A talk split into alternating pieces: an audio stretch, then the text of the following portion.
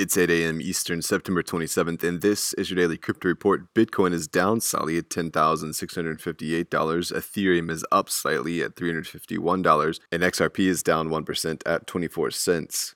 Those are leaders by market cap. Top gainers in the last 24 hours the Midas Touch up 15%.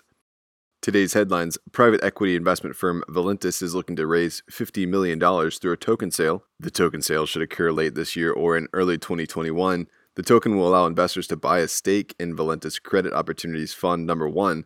The fund would raise $250 million in all, with only a portion tokenized. Valentus is working with the blockchain startup Realio for the offering. The tokenization would allow smaller retail investors to get in on the action because it would lower the minimum investment from the millions of dollars to 10,000.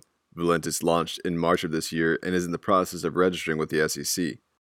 While Ant Group, the operator of Alipay, a primary payment app in China, and sister to behemoth Alibaba Group, has launched a cross border blockchain trading platform called Trustpay, called Trusple, which they hope will make overseas commerce easier for small and medium sized enterprises. Trusple is built on AntChain and automates order placement and tax liabilities. To do so, they've partnered with Deutsche Bank and BNP Paribas to streamline the process, and is in the process of raising a record $35 billion through a dual IPO in Hong Kong and China's star market. Well, has launched a new governance framework on the Ethereum mainnet. Their governance has been in the Kovan and Ropsten testnets, but with the launch on the mainnet, Aave users can vote on the first official Aave improvement protocol, which has to do with the planned token migration allowing LEND users to migrate to the new Aave token.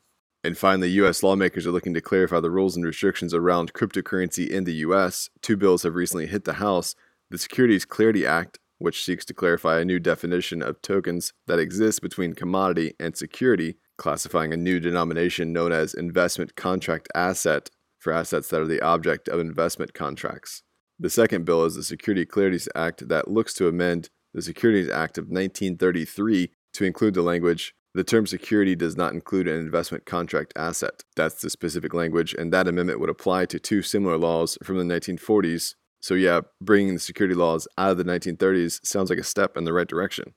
Today's episode is sponsored by the digital marketplace Ungrocery. If you've ever thought about who your food comes from, Ungrocery is the place to shop. The food people are online at ungrocery.com. That's all for us today. Visit us at dailycryptoreport.io for sources and links. Find us on social media Add us to your Alexa Flash Briefing and listen to us everywhere else you podcast under Daily Crypto Report.